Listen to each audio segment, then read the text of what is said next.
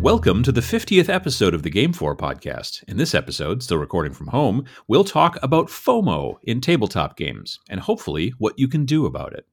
I'm Adam. I'm Matt.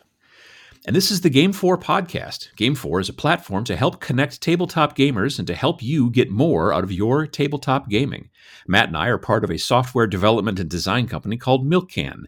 And because most of the folks at Milkcan love tabletop games, we developed the GameFor app and launched it in early 2018. We launched this companion podcast in June 2019 to help tabletop gamers get more enjoyment out of their hobby. Due to the COVID 19 global pandemic, we hibernated the GameFor app in July of 2020 and plan to bring back a retooled version of the app for Android, iOS, and web when gaming in person is safer. Until then, we'll keep bringing you this podcast to help you get more out of your tabletop gaming. So, what's been going on for the last couple of weeks? That's a good question, isn't it? Right. Uh, it's been, yeah, we, we do these every two weeks, and there's always something new going on. Right. What have you been Well, doing? You- yeah, you got back from, uh, oh, Florida. two weeks already. Yeah, Yeah, so true. back from Florida. Uh, Mhm. Back from uh, back you know back out the weekend to you know start. It's nice out, so start you know doing all the projects around the house and stuff like that. Mhm. Mhm. Uh, but did get some hobbying in uh, finally this weekend. Um, so um, I had finished. I had, I think uh, last podcast I was just about done with all my SW Legion, my Star Wars Legion stuff. Um, building so I finished. Hmm? Building the models and stuff, right? Yeah. Yeah, from the Yeah, yeah. um from the The original core box. bo- core box. Yeah. Mhm. Um. So if I there was a couple things I had to finish up there just for uh, uh some assembly, and then um I got all everything uh basically all the bases done last night. Um. Uh, texturing on the bases and stuff. Yeah, texturing, Yeah. adding some rocks, uh, using the uh, super glue and baking soda trick a little bit to get some nice Mm. uh, sandy base and Mm-hmm. um, yeah, cat litter and all the all the fun stuff to kind of give it some some interesting look. So um, now I've got to just kind of attach everything and uh, get everything primed up. So it is starting to come together.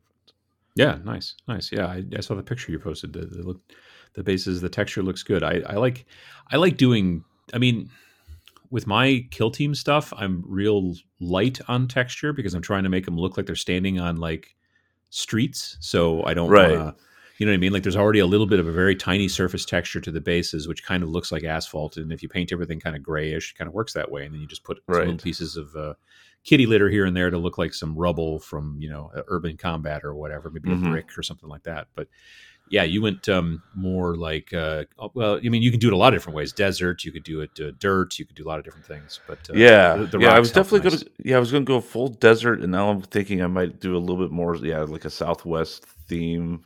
I might even do it kind of like the snowy, some snow in it. I don't know. I I think Yeah. it'll be kind of.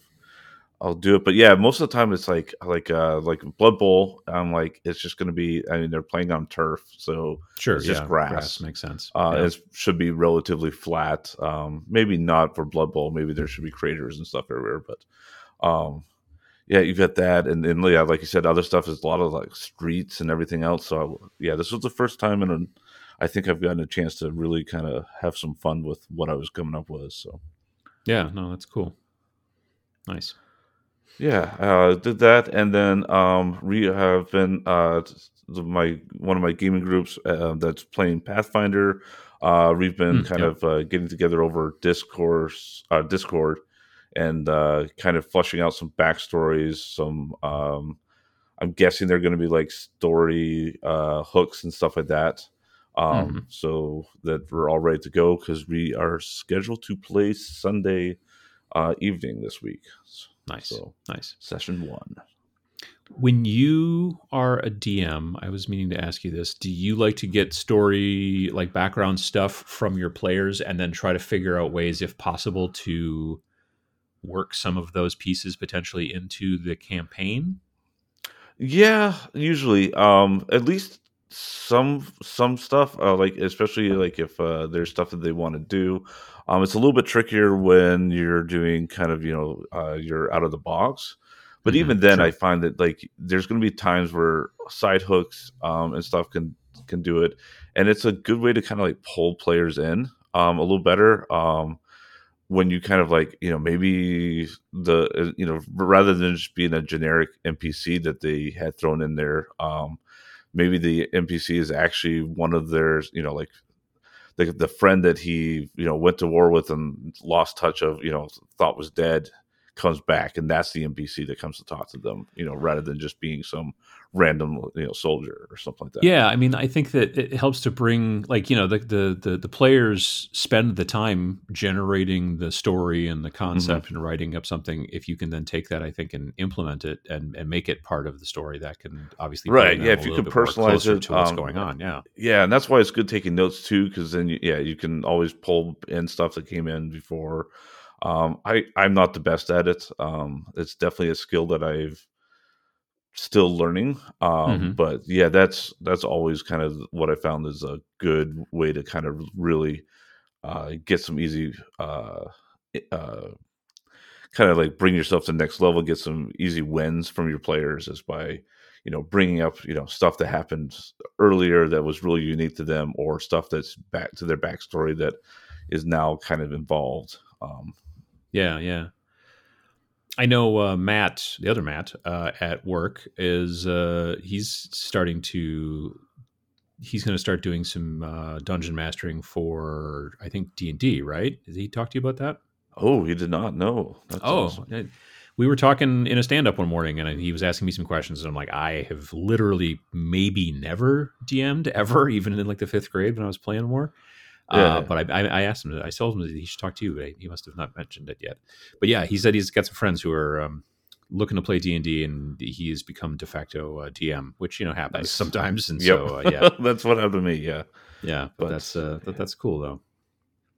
Well, nice. Uh, you done anything else recently, or is that pretty much? That's that's pretty much it. Like I said, I yeah. think um, I'm. I feel like I'm. You know, now that it's nice weather out, that's when I'm going to start gaming. yeah, no, know. Well, I mean, it's a situation, and, and you know, I kind of mentioned this in the, the the the paragraph at the beginning of the show, but you know, we're hoping for uh, you know, in store or in person gaming to becoming a bigger thing. Like I know you've got right. your second vaccine. I'm getting mine yep. in a couple of days. Um, and uh, you know, it's one of those situations that that's going to be safer at that point for people. And and again, you may like. I know I was just telling you, I think yesterday that one of our local stores had a, a I don't know, a decent size event in store and everybody had to wear a mask and all that kind of stuff. Right. And you were told, you know, if you're feeling lousy, don't, don't come and that kind of stuff. And it's the standard stuff. But, you know, you are starting to see places doing that and getting back into it. We're finding that like the big official stuff is still, you know, kind of a no bueno. I mean, yeah, like Friday Night Magic is still yeah. not in, you can't put numbers into the system for that and everything like that. So, um, right. um, you know, but, but there are definitely people getting together and playing, and even in stores, they're getting together and playing to some degree. So, it, we're heading in the direction, I guess. So yeah.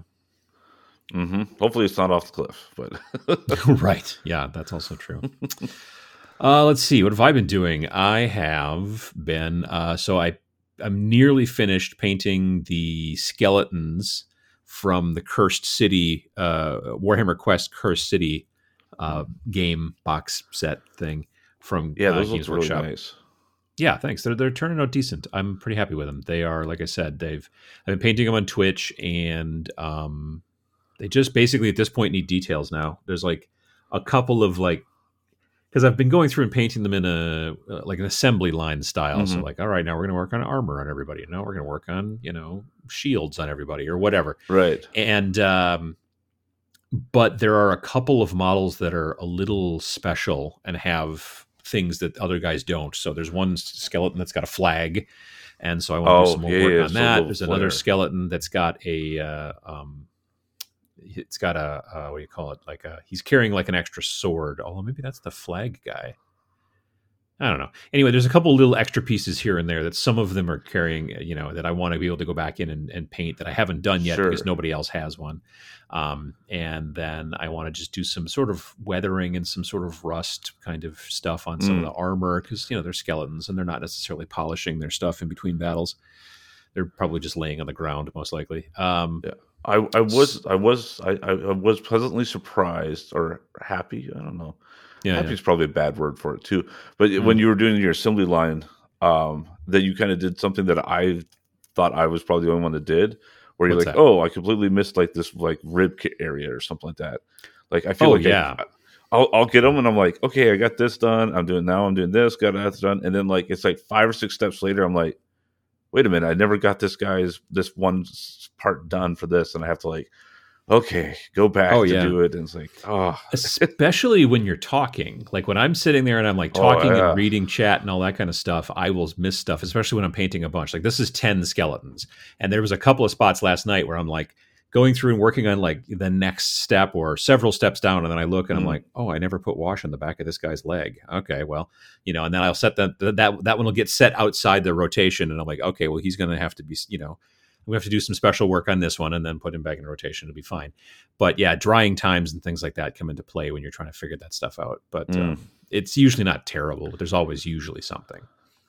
But yeah so those are like i said nearly done. So my next project i mean they'll i'll paint them again on friday and then they'll basically be done on Twitch. And then probably this upcoming monday night i'll start a new project which will still be cursed city because i've got more models that i want to paint from that set.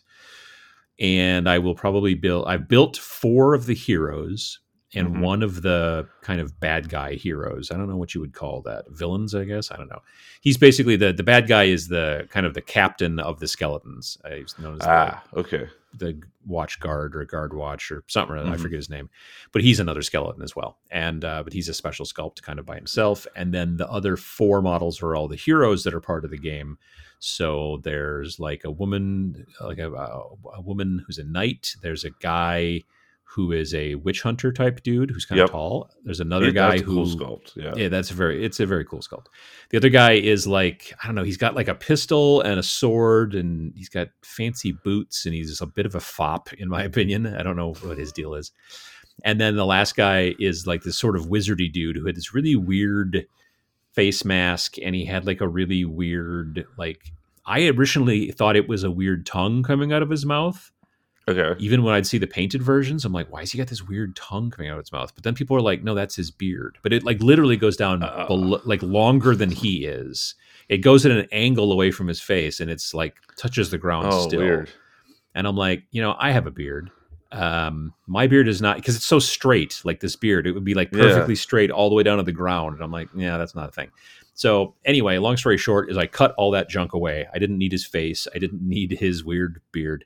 And I, I trimmed that stuff away and I replaced his face with a skull because there's no problem in uh, Warhammer that you can't fix with another skull.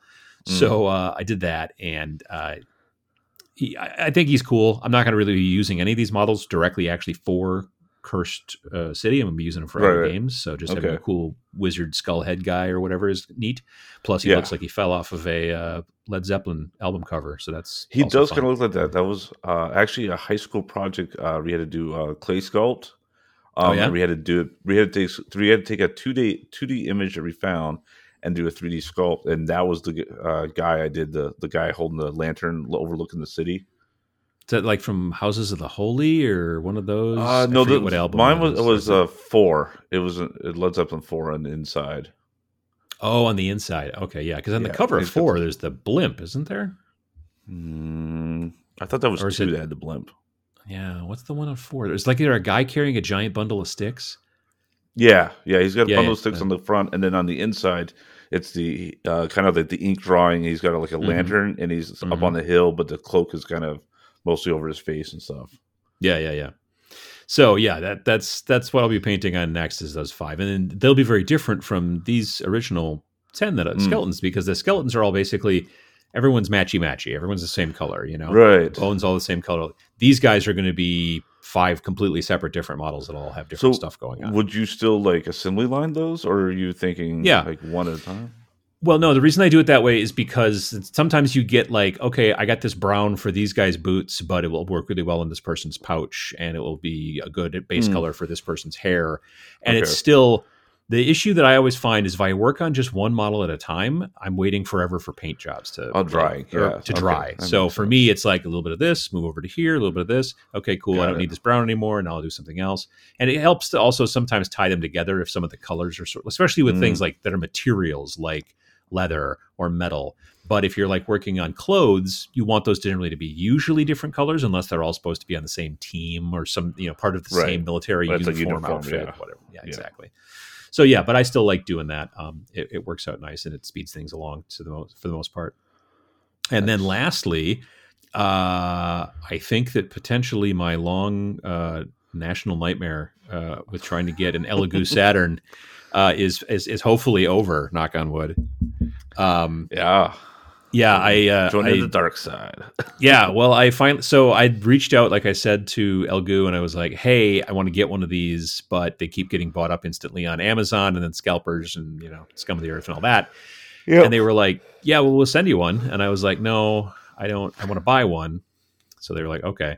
So they sent me an email Thursday night of last week, like ten o'clock at eleven o'clock at night, saying, "Oh, hey, here's a link," and it was to AliExpress and so I immediately like leapt on it. And there was at that time there were still only three left, so I don't know how fast they were going, but I was able to get one.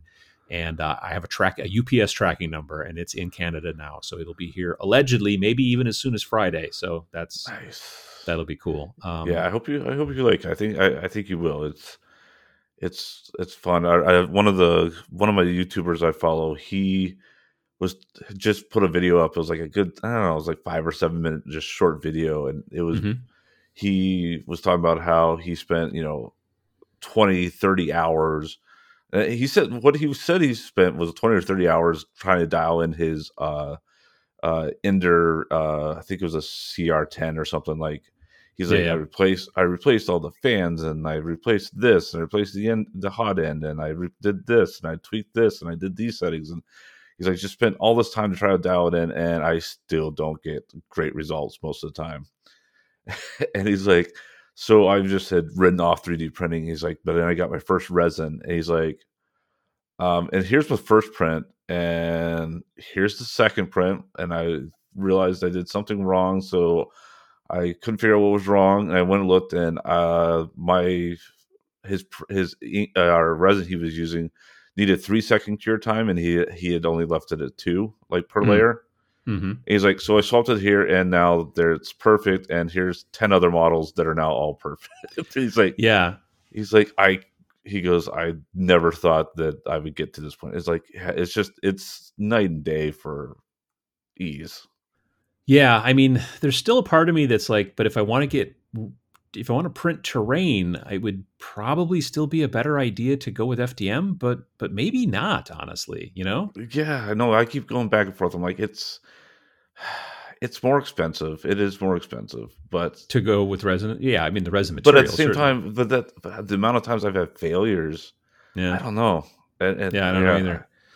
Because yeah, it's it's like I I know that um, uh, there's this company Imperial Terrain has made this really super cool new like web app where instead of them just being like here's a bunch of Star Wars styled buildings that you can buy for STLs from us and then print them out they have a web app where you can say I want the shape of the building to be this and then they will give Mhm. you different panels for each of the sides and you can say well I want panel 6 on this one and panel 4 on this one and panel 2 on this side. But plus then you can go into each panel separately and you can customize be like I want to move the door over here. I want to put the light switch above the door for some reason. Why not? You know I want to move this window down really low for cats to come in or I don't know. And you can completely customize every side not completely but there's a bunch of customizable stuff on every side. So you're basically kind of building the building the way you want it to look and Right. then when you're done you push a button and it spits out an STL and then you print that Mhm. and I really like that concept. And it's not just for Star Wars stuff, although that was their first kind of area, the Star Wars Legion stuff. They've also Yeah. started to move into stuff that will work well for um, 40k and other g- games like that. And I, I love that concept. I'm just I'm a bit concerned if I want to go down that road and try to print some of that stuff resin or not. Though I believe I might be able to because the Elegoo Saturn's got a big enough print. Uh, right. area Yeah, whatever, it is. but It I is don't a know. monster. Um, and then the Nept or was it the Neptune? Yeah, I think no. Yeah, Neptune's coming, Mhm. or or was it Jupiter? Jupiter. Uh, Jupiter, yeah, Jupiter. Yeah. Yeah. Is, third. is that one even bigger? It makes sense if you're going by it's planets. blue and it looks yeah supposedly it's bigger they I guess they teased it like a year ago and people have been like okay it's been a year and they're like yeah we've covid and production yeah, yeah. issues and stuff but they're like yeah we're s- getting ready to start sending out some review copies which so that means based on how saturn rolled out in about three years you, you and i could probably find one that could be, yeah. They should make an Elegoo Pluto, and it should be really tiny. Ooh. Like Well, the Mercury printer. is the uh, curing station, which I thought was clever. Yeah, yeah. But they should make a Pluto size. printer that is like literally like the size of a can of soda, and it makes tiny little prints. Well, then like halfway through, you realize it's just a paper printer and stuff. and it's yeah, it could be.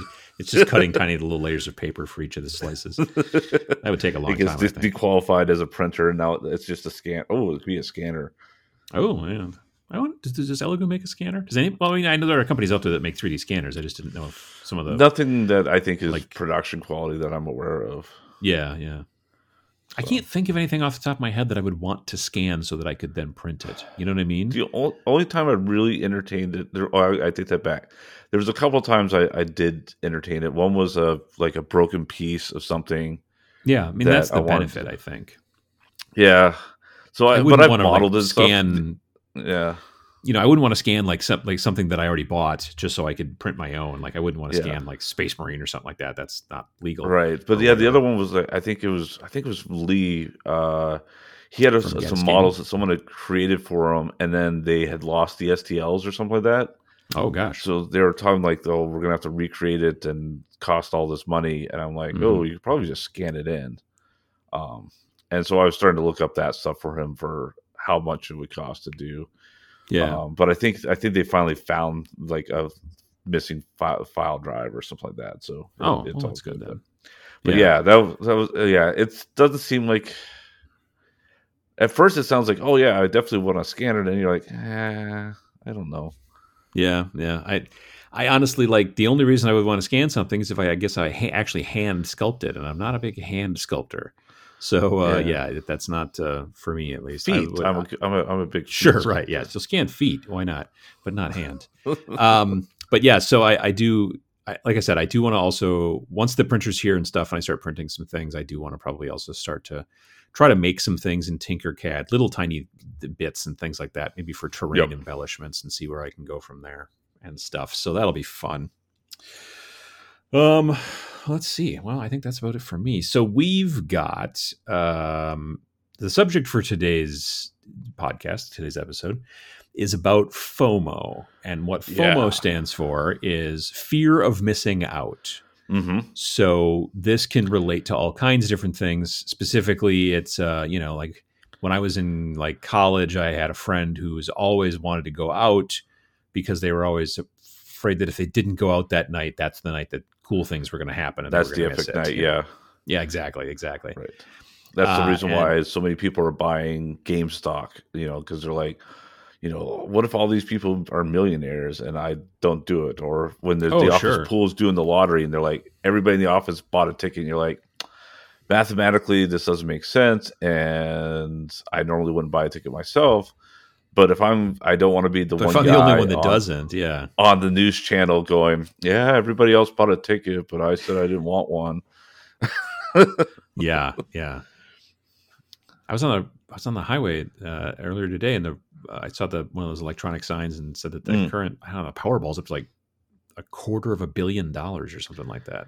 I It's like over two hundred something. Like, like I don't even I don't even know what like a like a normal Powerball is like per week. You know, like where like when it's not high, like what it you know, I feel like it's seems like it's always like super high now, but I don't know if that's just because that's what I'm noticing, or something? yeah, I don't know. I, I I bought a ticket.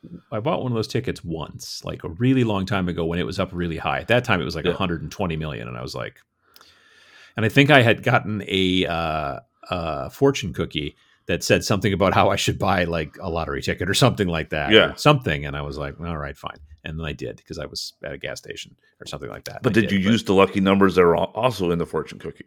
I think I did, as a matter of fact, because it was Oh, in my okay. pocket. I think I did, Okay. and I won uh, nothing. So you know, just FYI, in case you're wondering. that seemed like a foolproof front plan. I don't yeah, it seemed like it was was that. That seems like a retirement plan right there. Um, but anyway, so the fear of missing out it doesn't just happen in uh, in college uh, roommates and stuff like that. It uh, it also happens to us in our tabletop gaming.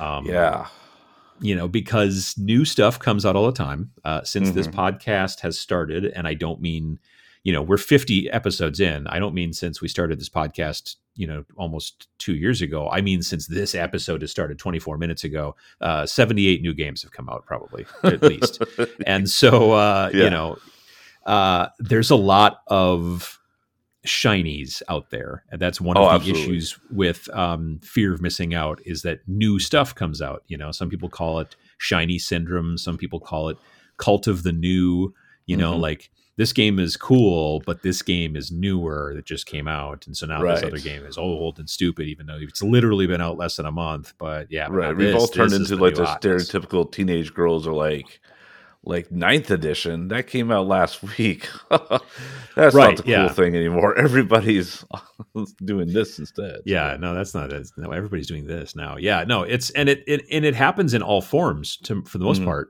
Uh, well, I don't know that it necessarily happens as much in collectible card games. Oh my gosh, it's horrible there. Well, but collectible card games have always like every they have like quarterly releases, but it's like But It's- that's the whole reason why people buy the cards. I mean, like when a new when a new collectible card game comes out, some people will just and I'm I'm included in this. Will go and buy the Sure. that, that that card game just because in case that becomes the new thing, the new magic that and you've got the Black Lotus that's worth thousands of dollars. oh, like- see, I've never seen that. Well, because there's so few card games that come out anymore. Like you've basically Right, got yeah. Magic the Yeah, it's- Gathering. It's slowed down, got- but yeah, for a while, like like the Star. I've got a binder of Star Trek. Um, the Oh, yeah. card game.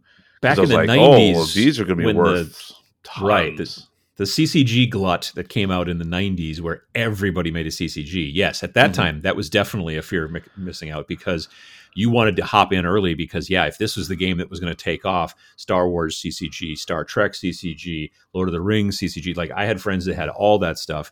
And yeah, you're right. That, that you wanted to be that because if you had the one special alt Captain Kirk card that, you know, in 20 years becomes a $10,000 card, great but in general, most of them turned into basically cardboard. Uh, and Right. so there's that. But I'm seeing these days now because there's not so many of those games coming out. You buy the new stuff that for Magic or Pokemon when the new set comes Right. out, but it's you know you knew it was coming out in another three months, so it's not like a weird surprise or anything like that. Right. But well, but if you play stuff that'd be competitively, you need to keep up. Yeah. yeah, that's true too. I mean, a lot right now. Right now, Pokemon is super crazy hot.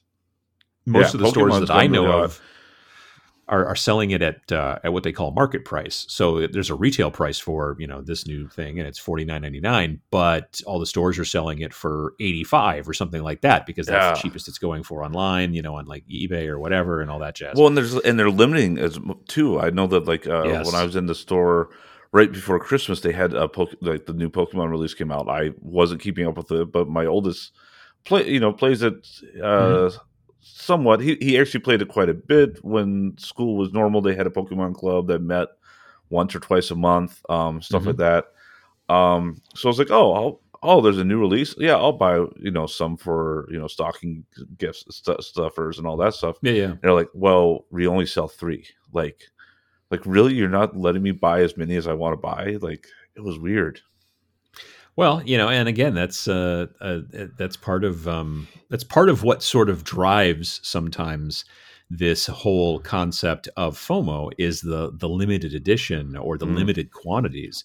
You know, that's also another thing that kind of drives people a little, uh, you know, a little frantic to pick things up because they, you know, especially right now because of COVID. Uh, well, actually, it's because of COVID. In some situations, it's Mm. Brexit. In some situations, it's the Suez Canal. I mean, there's all these different things that are going on Oh right yeah, now. tariffs that we've making- enacted against Oh, yeah. the lumber, the lumber in Canada. So now we can't build houses. I don't know. hmm So there's all these different things that are kind of happening right now. They're sort of limiting production, specifically within um, tabletop gaming or shipping.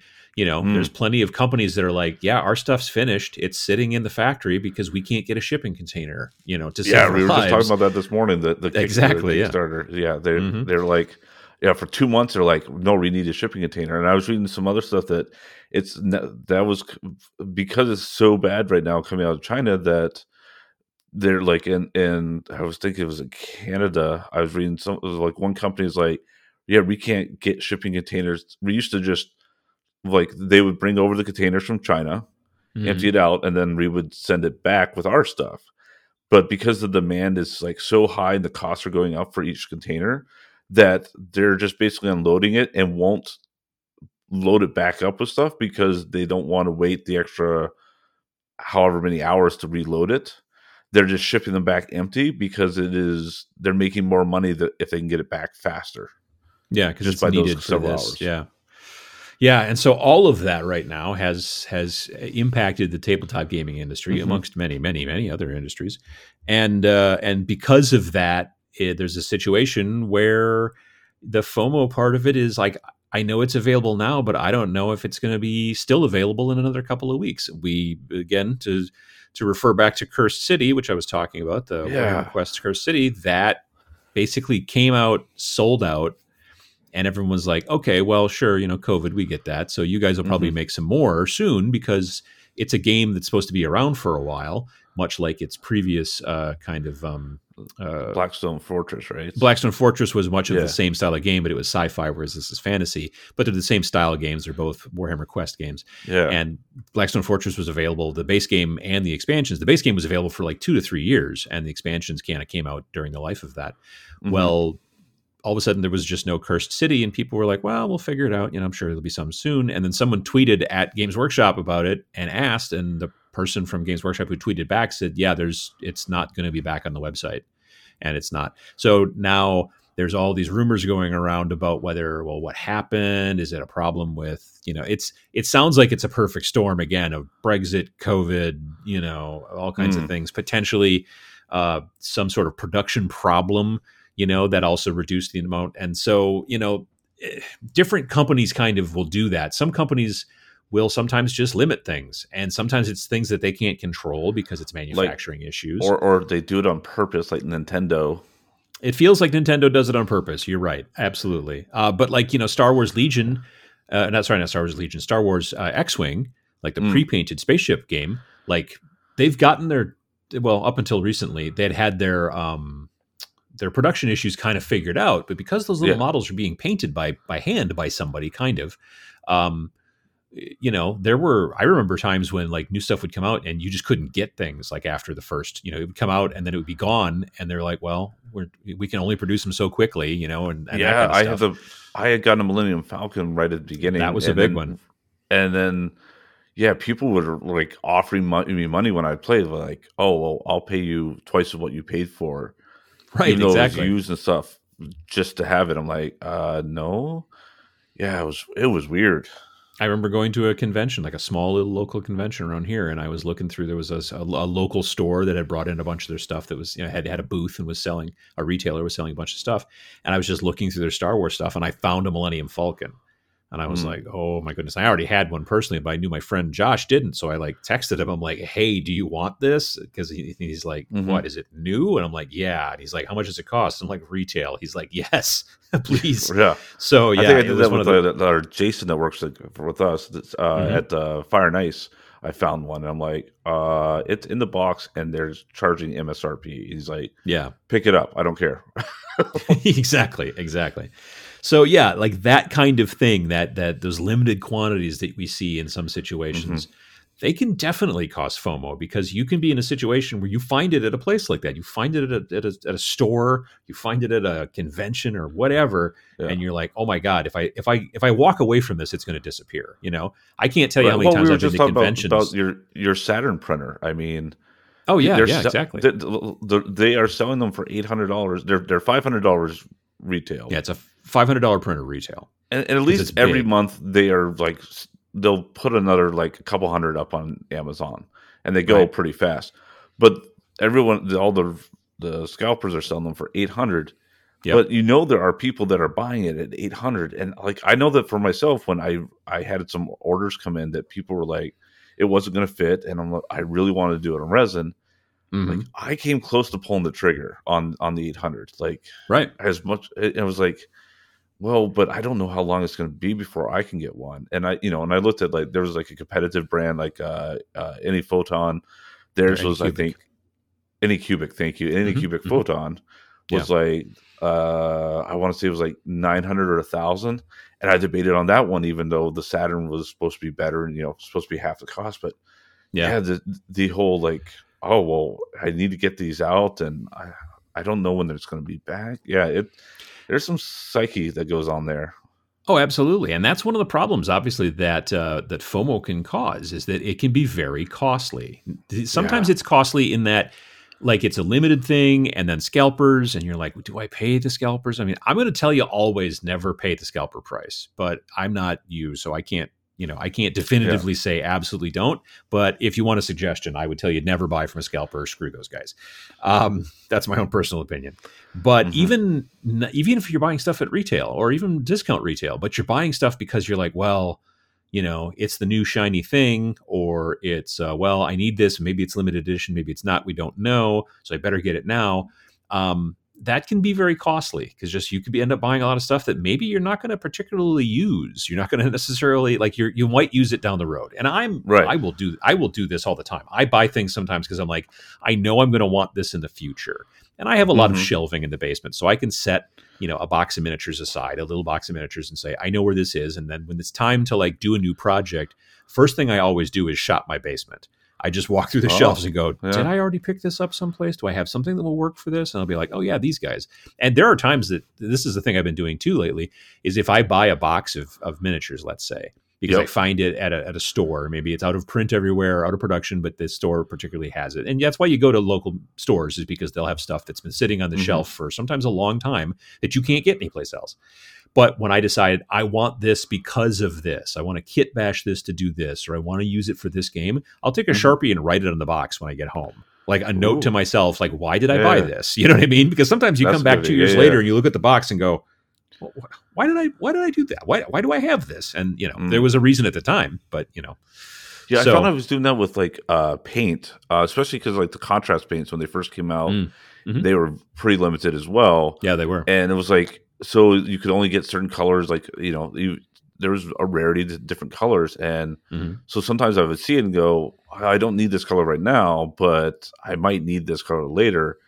And so now I did find like there was like one or two that I have that I- I, I don't really like the color, but I have two of them because I didn't realize I already had one. And Oh uh, yeah, two- yeah. That's the thing too is trying to track at least to some degree, like because I've there's been times you're at the game store and you, you maybe you want to buy something. Maybe you sat there and played like with a friend at the game store, right. you know, in the before times, uh, and you were there all day, and you're like, I want to buy something before I leave. I don't want Mm, to be like yeah. and just like breathe up all their air and take up their space and then leave.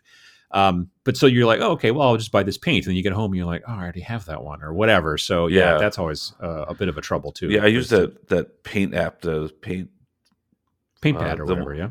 Paint pad, yeah, to track Yeah, it yeah, yeah. now. But Mhm. even then, sometimes I'll like some of the hobby stores, my phone isn't working great with internet connection, so I'm like, wow, Yeah, the pretty one of sure the- I don't have the- this. One of them in Appleton is like a dead zone. Yeah, Yeah, yeah, I've had that. Um, another thing besides cost, obviously, because cost is obviously an issue, but for some people it's less of an issue. You know, it depends on how much Right. money you make or whatever that kind of thing. But the other situation can be storage, which Mm, can also sometimes be an issue for some people and less of an issue for for others. I have a relatively good sized basement, and I have, for the most part, the run of most of it. So there's that too. Uh, and Right. I don't plan on setting up a skating rink down there or any of that. So I can put in a bunch of shelves and things, and so I've got places to put stuff. But if you live in an apartment and uh, Mhm. and don't have access to like a basement and things like that, you've got like a closet you can keep your, all your hobby stuff in. Like you can run out of space real quick by by really like listening to FOMO a lot. You know, if Oh, you're yeah. getting into I mean, how many times do we have we had uh, conference calls with with uh, folks who are who are you know board gamers where you see just giant racks of board games behind their head? You know what I mean? Right, Like that right. seems, That's- that seems to be the backdrop for Zoom calls for people who are like exactly. I was going to say I'm surprised that that's not a Zoom backdrop already. Like, yeah, it just- should be really yeah, like But a yeah, and- well, like the- huge library. and and that's the one thing I've noticed the worst with like like Kickstarters because Mhm. you're not sure you're going to be able to get it later, and you're like, oh, but you know they're they they're going to sell it for forty five dollars in the store. They might not sell for forty five dollars, but that's what they're gonna they're claiming on the Kickstarter. Right, but right. if you get it with the Kickstarter, you can get it for twenty bucks for this whole other expansion. You're Mhm. like, I haven't even played this game, but I now own like eight expansions plus the thirty stretch goals, and you know I've I had to have five UPS trucks pull up to my house to deliver everything right, yeah. for this one game I've never played. I hope I like, and now I have no place to store any other game. and when we when we get to solutions, we're going to talk a little bit about Kickstarters. But yeah, no, that that can definitely snowball on you, especially when it's a situation where you do it, you do the Kickstarter, and then you kind of it's out of sight, out of mind for a while. And sure, yeah. you get an email from them with sometimes time from up, you know, updates and this and that and other stuff. And then all of a sudden, one day, like this happened to me. Uh, you know, all of a sudden, one day I come back to my to my cubicle at my previous job, and there is a box that is blocking the door to my cubicle that is massive. And I bend down to pick it up, and I find out later on the invoice that it is 27 pounds. And it was the uh, sixth edition uh, Ogre uh, game from uh, from um, uh, Steve Jackson Games, and it is yeah. just a massive box that there's no place good in the house to put it. I can't fit it underneath the bed because it won't fit underneath. I was I thought I was going to put it underneath the bed uh, in the guest room upstairs, and then I took it up there, lugged it up there, and then tried to push it underneath the bed, and it wouldn't go. It's too tall. So I was like, all right. So now it sits like in the bottom of a, of a closet, and it's very unwieldy because it won't go on a shelf. It's it's a giant pain. Yeah. Uh, but that kind of stuff, you know, that the storage can be a real issue. And and mm-hmm. so and and it's not sometimes it's big stuff, sometimes it's just a lot of stuff. But that's one of the downsides, obviously, to FOMO, especially if yeah. again, if you're that more of that cult of the new where you're constantly getting the new stuff that comes out. Oh, this new board game came out, it's really cool, or whatever. Yeah. And well, even just I, books, RPGs and stuff yeah. like that can take up a ton of space. So I was excited because we've got two fireplaces in my in my house right now. Right now they're non-operable because but the people before us didn't take care of stuff, and we found out there's lots of issues, and my house could burn down if I use them until well, them fixed. do that. Yeah, yeah. yeah, so we're waiting to get them fixed because it's expensive and all that fun stuff. But anyway, so back to the original part of the story was that I was excited. I'm like, oh, now I've got you know fireplaces and you know stuff like that. I can burn up all my like when you get when you get a board game, you got all the punch out stuff, so you have all the cardboard like pieces. Oh yeah, like, like the thing that holds all the punch outs. Yeah, pieces, yeah. yeah. So I was like, oh, now I've got I can use that for my fire starters, and uh, you know, if they're a nice thick chipboard, that'll burn for a while. Yeah, and supplement your uh, your your your furnace bill. Yeah, so you will be kind of surprised how fast that builds up because I like for like I don't know, probably like six months, like people coming over to like they bring a new game, like oh I'll take all those, you know, and it's like I've got I've got a huge bin right now that's just filled with them because I haven't you had enough fires. And it's like holy cow, that that it even storage of like that kind of stuff builds up really fast. I um for doing uh miniature stuff, um like uh, I told my wife, I someone, yeah, I think it was you or a YouTube video mm-hmm. was like, oh, you know, corks from wine is great for basting and stuff. I'm like, oh, yeah, yeah. my wife likes wine. I told her to like, can you start saving some of your corks or whatever? And so I don't know. A while goes by, and I finally said, "Hey, did you ever remember to save any of your corks?" She's like, "Oh yeah, I have a whole bin of it." And like, I didn't realize she had taken like a a bag, like a grocery bag, and had just been throwing them in there. And now I have way more corks than I will ever use, and I I'm yeah. like, don't save any more. Um, exactly. Yeah. I'm now a little worried that my wife has a drinking problem. well, um, you know. But it's wine. I, One, a glass, yeah, a glass of wine every it, couple nights. That's fine. But it, it will go fast with just doing that. So yeah. Oh yeah. Absolutely. And I I did the same thing with um prescription medicine. Not so much. I mean, I have to oh, take prescription yeah, medicine, but the pill bottles are great for. Yeah. I used to use them as handles. To I would use mm-hmm. poster putty to stick the model to the pill bottle, and it worked great for a handle. But now I use those uh, Games Workshop handles. I like those a little bit better. But I still use the the bottles for um, just like you know, you've got a bunch of stuff like oh, I cut up a bunch of cork, right? And now I don't yeah. just want to lay it around on my desk, so I'll throw it into a pill bottle. And it's nice to yep. have those, but eventually you're like, now I have way too many pill bottles, and I can't use all of them. So yeah, I was like, I didn't realize that I had this many pill bottles. Like, um, dear God, like the, uh, there's a pharmacy right now that does not have pill bottles because they are all at my house. Exactly. They yeah. should be recyclable. They must be recyclable. They're normal plastic, aren't they? I would think so. I, I could always so, throw in the recycle thing. Probably Who's not. Yeah. Now, the other issue that you can have with FOMO, though, uh, is that you you can put yourself into a uh, and it depends on the again on the genre, but mm-hmm. uh, I think it really is the case with most of the genres, you can put yourself into a position where you're not able to focus on one game mm. like long enough to like really learn it or enjoy it. You know, I mean, how we've talked about this in the past, like how many different board gamers out there own all these board games that they have each of them have they have played like once or twice. Right. If that. Yeah. You yeah, know what I mean? You're like, oh yeah, that yeah, that was a fun game. We played that once. We don't need to play it Mhm. again. Like what? But I Right. want to play it again. Like yeah, but we already know what it what it's like. We don't we don't have. Play- I got this new game. I got this Yeah, but- like I got three games that came in Kickstarter this week. Uh, we that game was that game was seventy five bucks. We're just going to play it once. I mean, that yeah, exactly, same type of thing. Yeah, which is Uh, all, why it's always kind of funny. Like, like I, I totally understand the concept because I was the same way. Like when the legacy games games came out, and you're like, "Well, you've got to Hmm. rip, you got to rip these cards up and stuff like that." I'm like, "Oh, I'm not going to rip them up. I'll just put them aside," you know. hmm And it's like, no, rip them Oh. up because you really are not ever like. You're by the time you get done, you're going to have played the game 25 times. Yeah, This I mean, like that was probably a gonna be one of your most played board games that you own. right like one of those situations like like risk legacy was one of the first Yeah. legacy games out there Mhm. and people got real snooty about it kind of when it launched because they were like well you can only play that game like 17 times before it's completely all used up right. and i remember hearing that and thinking to myself how many of my friends who play board games have ever played the same game 17 times i mean i'm not saying it hasn't happened i'm saying it doesn't happen that frequently No, So, it, you it's know I definitely mean? one of those things that it's like it's like the pill bottles. Like I did not realize how often I don't play a game over and over again until Right. you like you did the legacy, and I'm like, shoot, I've got two legacy games I haven't finished, like that are only halfway through. yeah Like, so it, it's you know when when you're playing a lot of different things and you're constantly bringing in new stuff like that i mean there's you know it's it's it's a personal preference thing but there's a very good chance especially like within miniature games because a, a board game you open it you sit down you play you put it away. That's fine. Mhm. but rpgs and miniatures have a bit more of a time uh, i don't want to say sink but like a time you know a time investment Yeah, with miniatures you got to build Mhm. those little people and you got to paint them and all that stuff and kind of learn the game and then you know with rpgs Yeah, I've got- there's I- backstory like- and this and that and the other thing you know Right. I've got like three miniature stuff right now that I've built. Um, Some are painted, some are like halfway painted, but I haven't finished because I feel like everybody's moved on from the game. Like, yeah yeah like Gaslands, we just haven't gotten.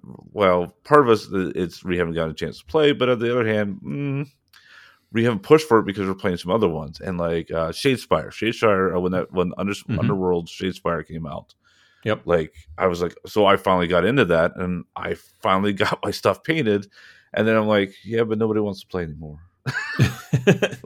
I mean, the the upside to some degree, especially with that particular game and some of the other games like that from Games Workshop, is that they also make those models so they'll work for Age of Sigmar. So you could then turn it into an Age of Sigmar army if you wanted to, or the, the, the core or the beginning of it. So there's benefit there. Plus, also miniatures are always usable. You can always use orcs and something. You know what I mean? Right, and that's fun too.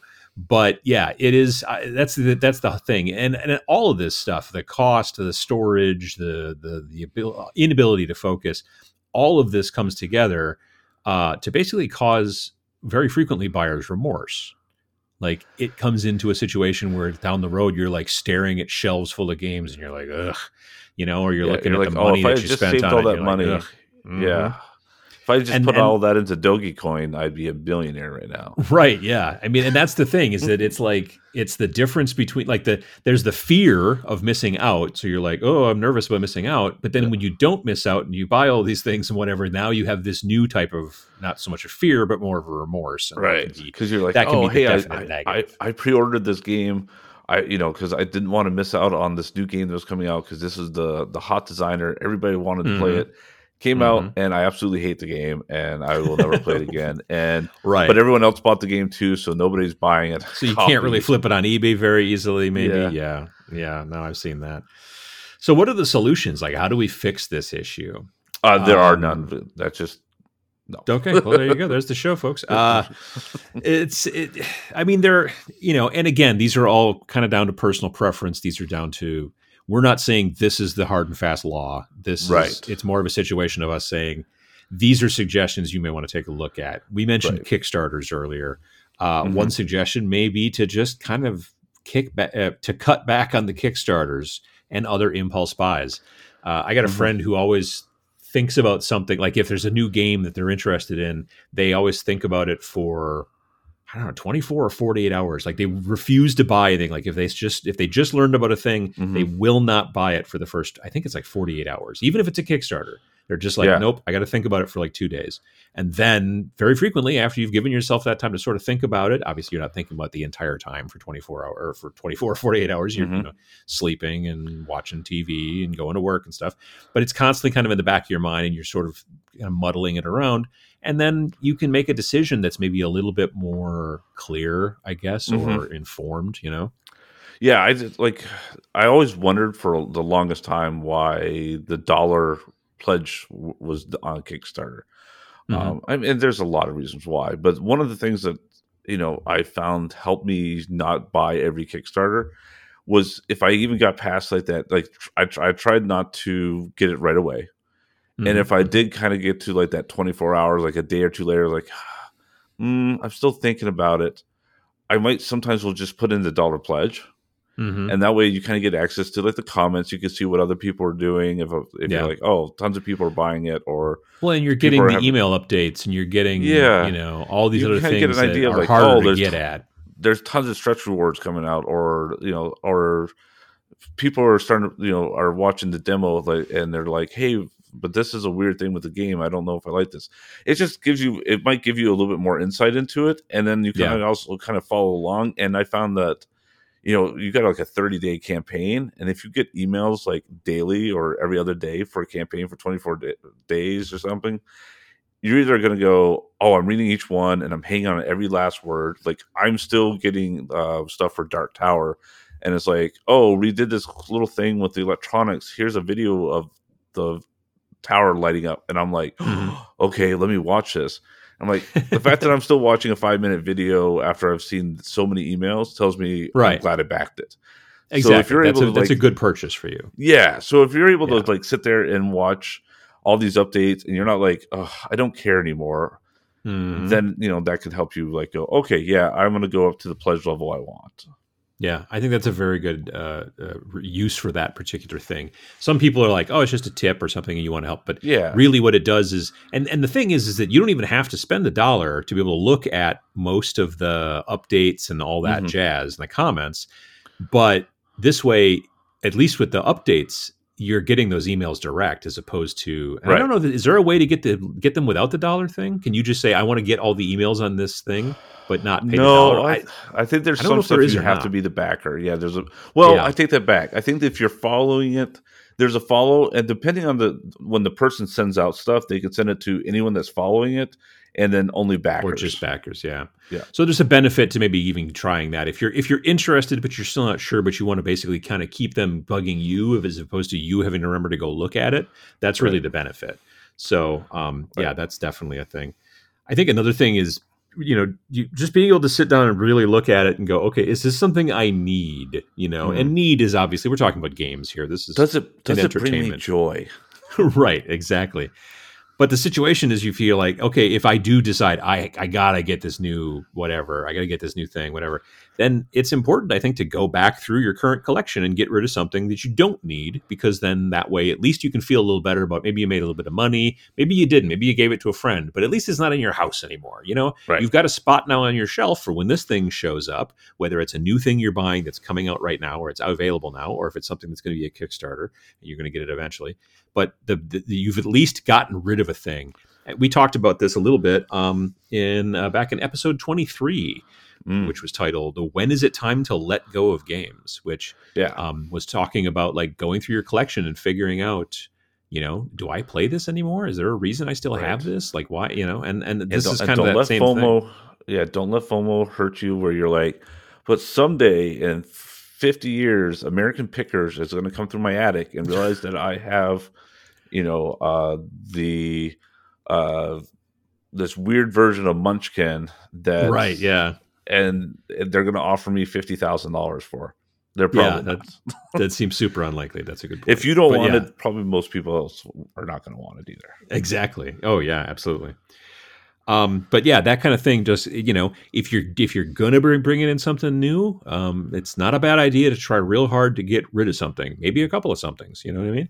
Mhm. Um, as opposed to just constantly adding and adding and adding to the pile. That's I think an important thing. And it even though it doesn't necessarily take even like I said, if it's a giveaway, if you're just like, hey, I'm not playing this anymore, and I know you like this, why don't you? Do you want it? And I'd be like, Yeah. yeah, cool, great. It, it- it's still at least not on your shelf. You didn't, you know, make any resale money on it, things like that. But if you can do that, great. But at the very least, it's not in your possession anymore, and that's that's cool. But if you give it to a friend, maybe they'll bring it over and play it sometime. If you guys Right. decide to change your mind at some point, you know, it's not out of out of the the universe, right? And another thing too is, uh, and this doesn't work obviously for everything, but for RPGs it can work, and for definitely for miniatures and stuff like that. You know, um, if you're concerned about space and, and even to some degree money, because these things have a tendency to be cheaper than full blown, you know, physical products, Mhm. digital stuff like PDFs, STLs, that kind of stuff. Yeah. Um, they're never in limited quantities, basically. Like they're never like, oh, we're completely out of this PDF. That doesn't. That's not a thing. Um, the uh, well, now that it- they have the NFTs, I don't know. Well, yeah, don't do that. That's not that's no good. But um, yeah, the the PDF thing is is useful because not only it, that they always in stock, you can get them at any time you want. You get them instantly, pretty much, and, and you can keep them in your your hard drive, your your iPad, whatever. They don't take up any like so physical many- space. Yeah. Oh my god, just yeah, so many shelves and uh, everything. Yeah, I was looking this morning. My uh, my Audible collection is 274 books. Wow. So 274 books I can go access that I've bought that I, Right. at any point. Don't take up a ton of space on the shelf. Now, my wife is a big book Yeah. fan, so we have a lot of bookshelves. But she even she's been trying to pare things down because Yeah. she's just like, eh, you know, she wants to keep the books that are really important as opposed to just keeping Exactly, every book yeah. that she ever picks up. Mhm. Yeah. But the PDFs, I'm a big fan of PDFs. I like PDF games for miniatures and that kind of stuff. And STLs are great because you can have if you if you if you buy them, let's say you do a Kickstarter or something like that, you can have hundreds of STLs that are really not taking up any space. Now, when you start printing them, they start taking up space, but then you're not also getting a box of miniatures and then going, well, I really only wanted four of these. You know what I mean? Right. So there's Well, a benefit yeah, to you, that. yeah. You don't have bits all over the place. Um, and you Mhm. can also scale them too, like STLs. Like a new, Yeah. you know, a brand new game came came out. It's a western. You really like it, but it's 18 millimeter, and you're like, oh, but all my stuff is 32 millimeter. Hey, guess what? STLs scale them down, and now you can go print up a bunch of stuff for it, and you can play. Yeah. Scale up, scale down, and tweak things, and uh, Mhm. and that works out really nicely too. So that's something to think about as well, as far as you know, still being able to buy games if you know if that, but if space is an issue, look towards things that are that are more digital. Mhm. And then another thing you can do is to split your buys with uh, other people, uh, share the game, share the minis. I mean, it doesn't work with Right. everything. Like that's not going to work so well with collectible card games, particularly. Usually Uh, not. well, yeah, but I mean, if you do maybe like a draft or something, I don't know. But Yeah. um, you know, for like yeah, like you, know, could buy a box. You maybe buy a box of the of the uh, release versus everyone buying five packs and then split it up. You pro- you might save some money that way. Yeah, that's true too. And the other thing too that you can do is to like like like I said with the the splitting it up with other people like maybe if you've got a gaming group, not everybody in the same gaming group needs to buy the same game, especially for Yeah. board games. Right. You know what I mean? Like one person buys this game, one person buys this game. If as long as you coordinate and know that you're kind of a standard gaming group, you can be like, well, all right, I'll buy this one, but then you buy this game that we're interested Yeah. in, and that's helping Or- to yeah. defer costs and Or defer. yeah, I've seen uh, some that they'll do they'll do dues and stuff, and they'll Yeah. you know kind of build a gaming library out of that because then you can rent those or use them for parties and stuff too. But yeah, you can do that and and split it up. Uh, you know, Mhm. everybody like, you know five dollars every gaming night we all put in or, or two dollars, and that Yeah. goes and buys some of the new games and stuff. and we've seen obviously like plenty of like starters for um, miniatures Mm. games where Yeah, because people will, will buy it with, with two armies or whatever. right yeah so someone buys it and then like two people like i'll take all the goblins and you take all the you know skeletons or whatever as opposed to i don't need the goblins and the skeletons i just want the goblins. And so then that way we're both saving some money and also saving some space and, and that kind of stuff because we're only Absolutely. getting you know half of the stuff. So yeah there's there's definite benefits i think to that as well and i think that that can really help with people to you know the the main thing you're trying to avoid really is I mean, with the fear of of of, of the, the fear in that situation of missing out, you're trying to make it so that you didn't miss out. So that helps get mm-hmm. you know assuage your fear, as it were. But then eventually that chicken comes home to roost, and now you have buyer's remorse, or you have too much stuff in your basement or your closet or you're under your bed or whatever. And so the idea is that if we can kind of fix that a little bit, or if you can hopefully try to you know mitigate that in some degree, right. it'll help and make you feel better. Because really, it's it comes down to the the for lack of a better term, mental drain really is what this is doing to you. You know what I mean?